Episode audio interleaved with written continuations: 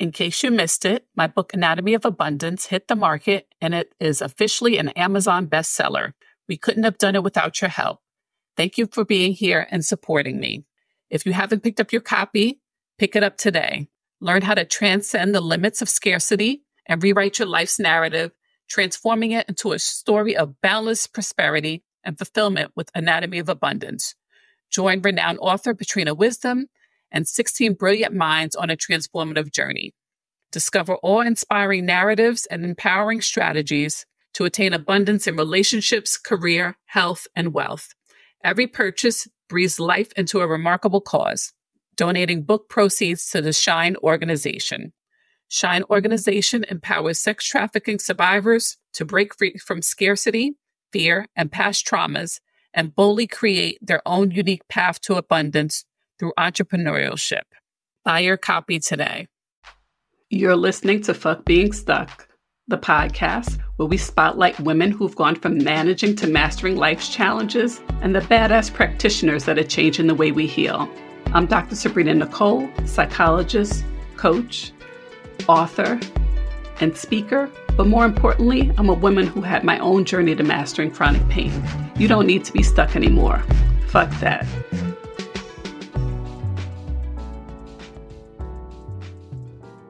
Hey there, everyone. I'm so excited you're joining me today. Today's episode is all about treatment trauma, harm reduction, and somatic approaches to healing in eating disorder and addiction recovery. And my guest today is Sandi James. She's an Australian registered psychologist with more than 15 years working in mental health, eating disorder, and addiction treatment. Her primary interest is in trauma recovery, with particular focus on co-occurring presentations, including substance use and eating disorders. With lived experience of both, she finds purpose and meaning in working with others to find their path and is a strong advocate for effective and individualized care for all people who need it. She's particularly interested in somatic therapies alongside language use and the power of words to heal or harm. With treatment trauma impacting so many people, we need to be better and do better. We need to be more aware and work with compassion, be able to repair and apologize when something causes harm, and we need to be able to be vulnerable and use our words to help others heal and find their strength and courage to heal from what has happened and move into their own life, living a values-driven life. Welcome. I'm so happy to have you here, Sandi. Thank you. It's nice to be here. Yeah. Other side of the world. I know. So Sandi is in Australia right now. She's from Australia. And I think I found you on Instagram. When I saw surfing diving psychologist, I was immediately intrigued. I said, I need to meet her. I need to find out what she does, how she does it. This is like amazing. Talk about an unconventional way to heal, right? Yeah. I'm a water baby. So anything to do with the water is my medium, my material, my home, I think. Yeah. And I think that it's nice when we can integrate like the personal side of us, things that we enjoy in the psychology, with psychology and with all your lived experience as well, incorporating those into how we treat others and help others heal. Yeah, definitely. So tell us about your 15-year journey working in mental health. I started as a school teacher back in the day, and that did not really suit me. The structure and the rigidity of the education system. And then I became a psychologist, which is also fairly structured and rigid. But I did my psychology studies. I got a full scholarship to study psychology when I was a teacher. So I became an educational psych to start with. And then I moved into child and adolescent mental health. And within that, I started realizing that I could work really effectively with people that had similar experiences to what I'd been through. And back then we weren't allowed to talk about that stuff. Like, you didn't disclose that you're a lived experience clinician. You didn't use any self-disclosure in your practice or your therapies. And that didn't sit well with me. And I sort of probably broke that rule quite a lot, because I find that sharing some of my experiences, not the war stories, but, like some of the recovery journey is incredibly hopeful for people, and it gives them you know, something to aim for almost. Although I wouldn't want anyone to have my life, because my life is crazy hectic right now, but it's also full of meaning and purpose and value. I love it. Sure. And I think it's important, like psychologists are people too, you know, we're not robots, we're not machines, we're not, you know, disconnected. We have our own lived experience. And I think it's a beautiful thing when you can start to share some of that journey, and that can help empower other people. Yeah. And I think also, like, for those of us who are able to be out and loud about it, it gives others permission to do the same, right? So the more of us that talk about our own journeys, the more human we become. And, you know, like, I don't know, when I was finding recovery, I didn't want to sit in a room with someone that had just learned shit from a textbook, right? Because I don't belong. I'm not in a textbook. My experiences don't exist inside of textbook and aren't going to be healed through something that, you know, is written by an academic somewhere in a tall tower. So, and like on the flip side, I'm now an academic as well. So go figure. I'm about to start my PhD. Wow. That's ambitious for real, huh? Yeah. Yeah, lots of fun. Permanent head damage. PhD. Oh, yeah, because it's going to be a journey in itself. Yeah. Right? So kind of the rest of that story, in 2014, I left Australia and I moved to Malaysia. And I started working in treatment centers. So I helped set up a treatment center in Malaysia. And again, there were some challenges. Like my ethics and my values are really high, and I expect others to do the same. I really believe in do no harm, or try not to do any harm. And if you do harm, then correct it somehow. So I ended up working in the university in Malaysia, and then I went over to Thailand, helped set up a couple of treatment centers over there, with one of them specifically being for LGBTQ plus individuals struggling with behavioral disorders or behavioral addictions or substance use. So that was incredible. Thailand was also not really for me, being a water baby, living in Chiang Mai, where there is a lake called Hue Tung Tau. I was actually talking about it earlier to someone, and it's just like a brown lake. And I'm like, yeah, no, this ain't going to cut it for That's me. Not the same. That's not the same. What the hell? No. So back in Malaysia, I went back to, and then COVID, blah, blah, blah. That's a whole nother story. But Malaysia was where I discovered scuba diving. And the difference that made to my life was dramatic. Like, just the level of mindfulness and the body awareness and spatial awareness and even awareness of other people without language happens underwater. You have to be able to communicate with people through sign language and body language and eye contact and stuff like that, and just hanging out with fish and sharks and octopus and all that sort of stuff is, man, if I could work out a way to live there, that would be my preferred residence. The modern world bombards our brains with an overwhelming amount of inputs and stressors. Our brains are struggling to adapt. A lack of brain balance means many of us are anxious, looking for energy in the wrong places, and struggling to get a good night's sleep. The solution is BrainTap. BrainTap combines a variety of proven methods that restore balance to your brain for optimal performance of mind and body. This technology communicates directly with your brain, so you don't have to do anything. Simply sit back, relax, and push play. Central to BrainTap technology is the concept of brainwave entrainment. The brain will naturally synchronize with external rhythms, and several modalities are used to accomplish this, including binaural beats, isochronic tones, guided visualization, 10-cycle holographic music, and with the BrainTap headset, you'll have the added benefit of light frequencies. The overall benefits of BrainTap include improved clarity, improved quality of sleep, and more energy. Start your brain fitness journey today with a 14-day free trial. Click on the link in the show notes.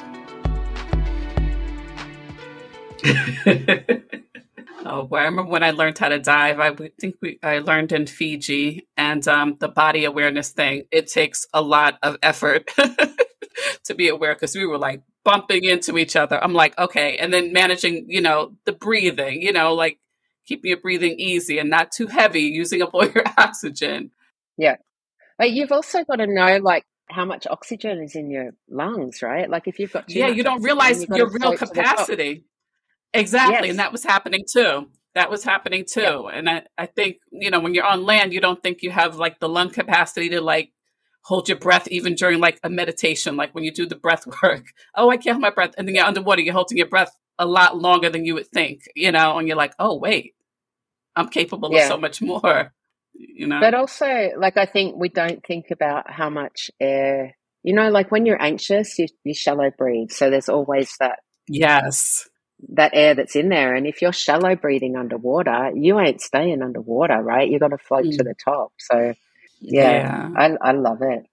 But when I ended up back here, I've been back in Australia just over a year now. And when I got back here, scuba diving here is way expensive and also not as good as Malaysia. So I've been a bit spoiled. The water's also really cold here. So I'm like, okay, what can I do? So I am learning to surf, which is also so hard. Yeah, I don't think I'll ever be ready for that. We'll see. I'll take you surfing. I discovered that you can surf near Boston. Really?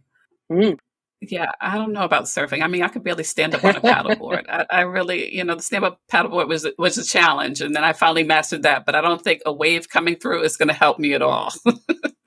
It's fun. It's so much fun. So tell me about when you were, in recovery, like what kind of treatment options were there back then? What did you find? What did you discover?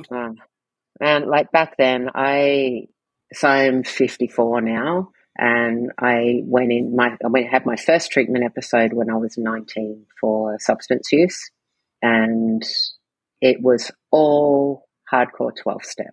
So there was no alternative to that. I remember one of the detoxes I went to, because I had numerous admissions, you weren't allowed to read anything other than the 12-step material. You weren't allowed to talk to the other patients. You couldn't go off site unless you were going to a 12-step meeting. Like, it was really hardcore. And I think when I was about 23 or 24, I ended up in a psych ward trying to get treatment for that eating disorder aspect. And that was also really not helpful.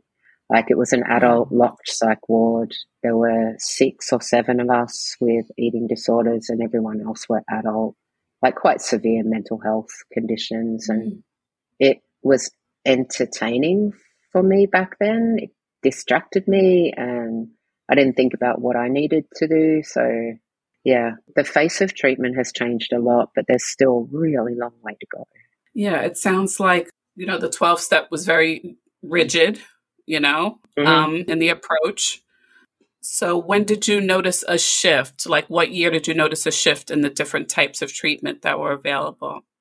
I don't know if I actually really noticed until sort of probably 2010s plus. Wow. Once I became a psychologist, I ended up getting clean. I found a medical professional that did some edgy experimental stuff. So I was on methadone, and he used ketamine infusion to help me to withdraw from methadone.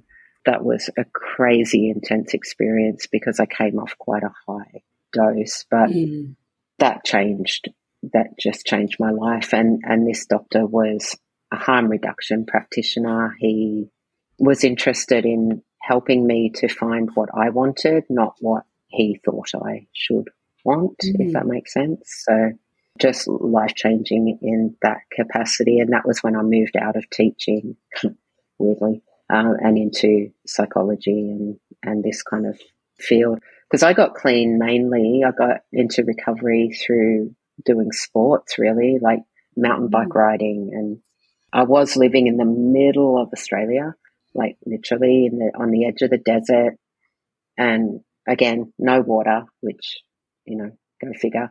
Mountain bike riding was like the next best thing. There's adrenaline, it's terrifying, it's exciting, and there's community, and that was where I found. Wow. I found that there were other things that could bring me joy and peace outside of the things that were actually killing me in a lot of ways. There's two things I want to go back to. You mentioned the ketamine infusions. I've been hearing a lot about ketamine as a treatment for people that have treatment-resistant depression and different things like that. What does that involve, the ketamine infusion? The ketamine infusion that I had was very different to what they're doing these days. Okay. So, yeah, now it's more of a, I think, I'm not super aware, but it's more of a shorter term. The infusion that I had was more of a, because what I was going through was very painful, blah, blah, blah. Mm-hmm. So I had it going in constantly to just help me get through that. So 10 days nonstop, whereas the way it's used now for depression and other conditions is it's a couple of hours each week over a period of time. Sure. Wow. So it was very intense. 10 days nonstop? Yeah. Yeah. I don't remember. I remember everything that happened, but I don't have that emotional. Like it would have been impossible to do it without that level of medical intervention, I think. Sure. And then talk more about harm reduction. Harm reduction. Can't even remember exactly when, maybe around 2010, there was a safe injecting room established in Sydney, Australia here. And it's along the lines of, you know, giving people access to needles and methadone if they want it, or buprenorphine or whatever that looks like, and working with the person where they're at to help them to achieve what they want, right? So if someone wants to use, then how can you do it more safely? How can you prevent bloodborne virus? How can you prevent overdose? How can you prevent losing people? Because we can't stop people using substances, right? It's going to happen. So if we're going to do it, how can that be done where we're not losing hundreds of people a week to overdose? And so with eating disorder treatment, it's similar. The harm reduction is about working with people to reduce behaviours to improve their life. So it's about quality of life. And if you're not ready to enter full recovery, if you're not ready to give up everything, like all of your behaviours, then what can we work towards? Like if you want to make life better, what are the priorities and how can I help you get there? Okay. It's more like setting smaller goals instead of like the ultimate being totally free of all these behaviours. Okay. Yeah, and that was one of the things that got me with the 12 steps, the 12-step program. Like it's super effective for many, many, many people, and I don't want to dissuade people from going to that type of program because it is really helpful for a lot of people. Mm-hmm. There are some of us that it's not helpful for, and that's where harm reduction and stuff comes in because that black and white thinking just never worked for me. Like if you tell me I can't do something, I'm going to do it. As much as I can, as quickly as possible, right? So saying that, I don't know, like telling me I can't have a glass of wine with dinner, for example, never made sense to me. My drug of choice was quite specific. I didn't want to give up everything, but there was no other options back then. It was either like you quit everything completely or there was no in-between with that. Yeah. And what's like the recidivism rate, like the rate to go back if you're told you can't at all, like how many people relapse and go back? Yeah, there's bunch of different statistics on that, but it's pretty high. Relapse rates and recidivism is it's hard to recover from substance use, from eating disorders, from trauma. That idea of recovery kind of being a lifelong process as well, because we don't know what's going to happen. You know, like COVID screwed so many of us in so many big ways. And so many people relapsed and had recurrence of illness and recurrence of symptoms during that time. Sure. And yeah, and recovery, it is not just the physical addiction. Really, it's the strong mental, emotional. It's connected to, you know, past trauma, which is why people are using. And like you said, it's a lifelong journey to recover from that. And I think that that's where some of the more evidence-based approaches let people down, is because they address the symptoms. And yeah, the symptoms need to be addressed, obviously, and we need to work with the cause of those symptoms, whatever that might be. So you can't go into, if you've got a substance use disorder, you go into treatment and they talk about, like, you know, diet and exercise and healthy living and all that kind of stuff. And if you've got an eating disorder as well, then that can flip you into, you know, so there's a lot of juggling and vice versa. Like if you go into eating disorder treatment, they don't talk about substance use, particularly in the majority of places. And I think that we need to find a way to work with whole people, not just parts of them. That's beautiful. So how do the people that you work with respond to the water? Do you usually get people that haven't been in the water, had any experience in the water before working with you? I do. You have to be able to swim, though. There has to be some level of comfort, I guess, in the water. And but I have taken people diving with quite severe anxiety, and the joy and the excitement when you actually get them in the water and under, it's outrageous. And taking that experience and generalizing it into, like, if I can do that, I can do anything, right? And similarly with surfing, what I found was like, oh my God, I stood up. I am amazing, right? And I want people to be able to experience some of the joy that comes with life, not just all the shit. Like, you don't want to, recovery is not just about focusing on what the problems are, because what are we recovering for if we're just going to stay stuck in that shit, right? Like it's, let's build a life worth living. Wow. So it's kind of like you're giving them some joy and probably freedom when you realize that you can stand on that board or go in that water. You just conquered a major hurdle. I think as well, a lot of us with these kind of disorders, like I had to learn how to play, you know, like how to have fun. I love now, like I've got skateboards and like I've got lots and lots of toys to entertain my brain, like unicycles, you name it. And I love that. Like laughter is so healing. And if you can teach someone a skill, it also builds that sense of connection to the body, to the mind, and to community, because we don't heal in isolation either. You're absolutely right. And there's so much time that people are suffering because they are isolated. They feel like they're isolated. Yeah. Isolated, I'm different, there's something wrong with me, I'm broken, I'll never recover, like all of that kind of internal dialogue. And being able to do something that's difficult and challenging, even if you only stand up for like a second, you know, it doesn't, there's not, like I am not good at surfing. Like I've been learning for like 4 months, but some days I do really well. Other days I cannot get up for the life of me, and I don't care. It's awesome. Falling off is just as good as standing up, because it's about being able to keep trying, right? Like you fall off, you go, oh shit, that was like whatever. Okay, I'm going to go back out and try again. I'm going to try again. Yeah, so, that was me with the paddleboard. By the fifth time I fell off, I said, there's no way I'm going to go through pulling myself up one more time. I got to figure this out. I remember I'm fairly athletic, but the first time I ever got on a stand-up paddleboard was in a race. Oh, wait. Which was hilarious. Yeah.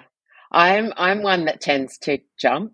If I'm doing it, I'm doing it. So I didn't mean to, that it just came about that I was doing this swimming event in Labuan in Malaysia, and we were doing a cross-channel swim, and part of the whole weekend festival they had a stand-up paddleboard race. someone said to me, oh, let's do that. I'm like, cool, okay, let's do it. Can I have a practice first? Because I have never been on a paddleboard before. Oh, so, my. It was so fun. Spirit. I love it. I love it. All right. You have me curious. I may have to try. I may have to try something new. Something new. Yeah. Yeah. Something spicy. Bring a bit of chili in. Yeah. Why not? Anything. You know, it's all about the adventure, you know, embracing the adventure and unpredictability and still being okay. Like even if you fall.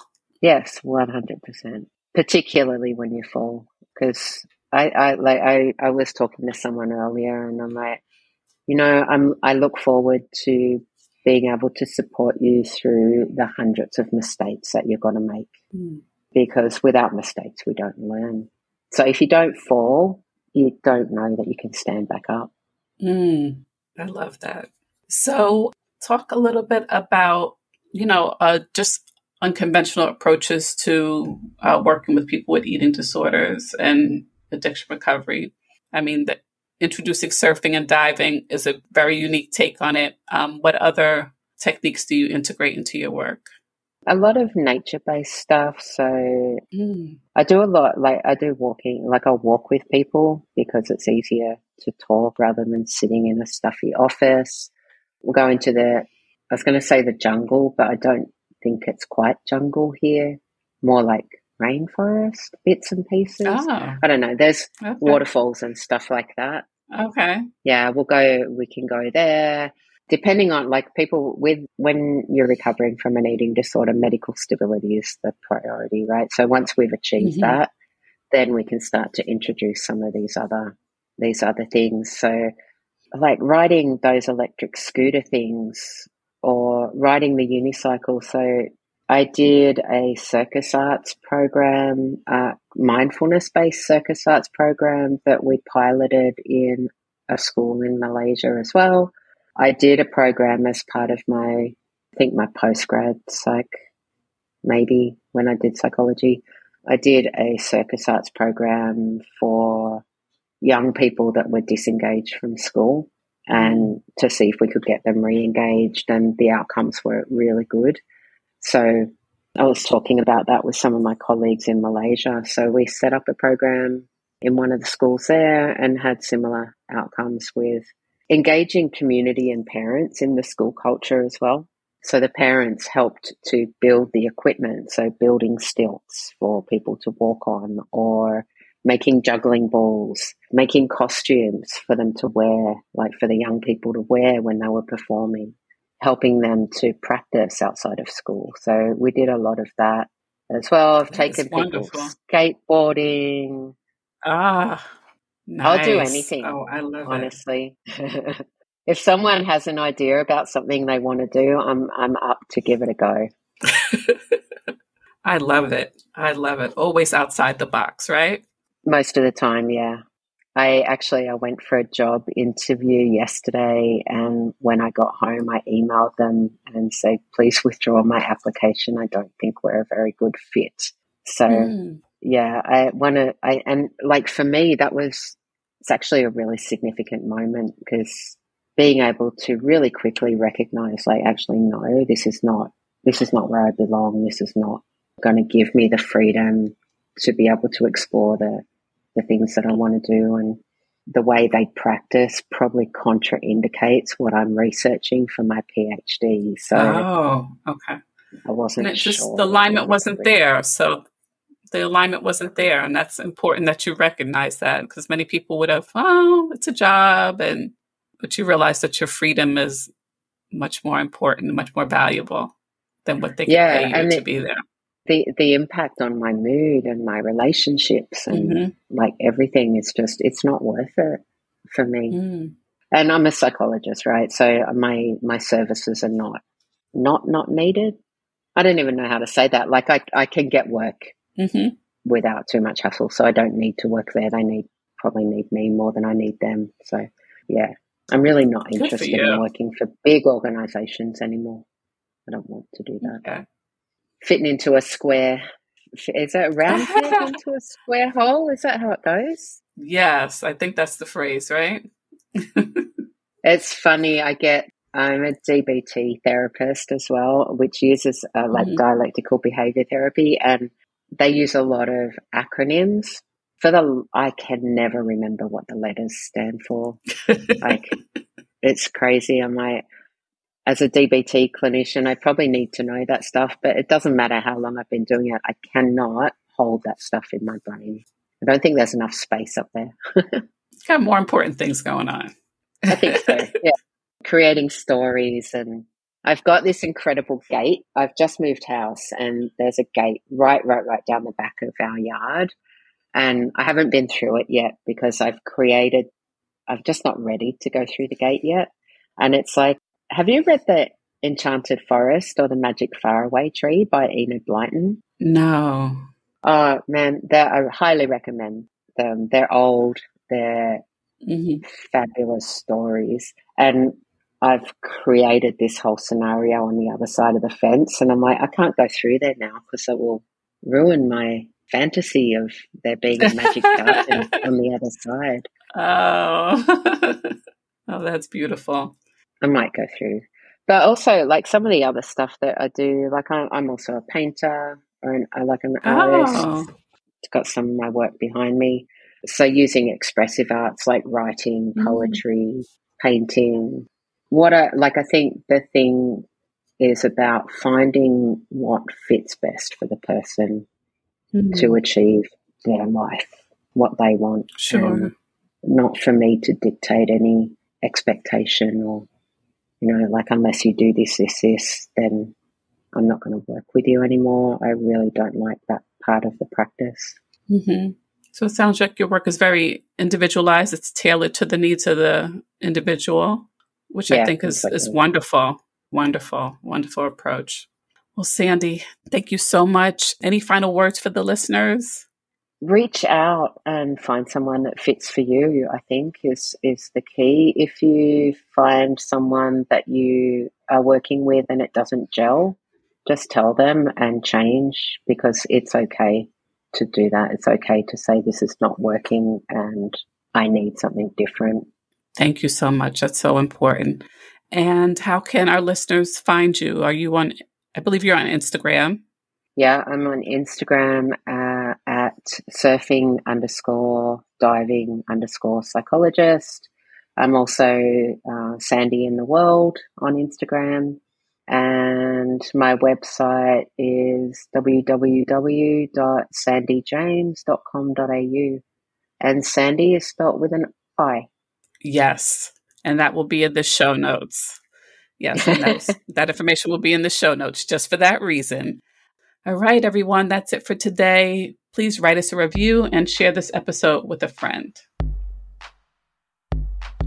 Thanks so much for tuning into Fuck Being Stuck, the podcast. Be sure to check out the show's notes for this episode on www.drsabrinanicole.com and follow us on social media. If you like this episode, make sure to subscribe and leave a review. We'll be back next week with more. See you then.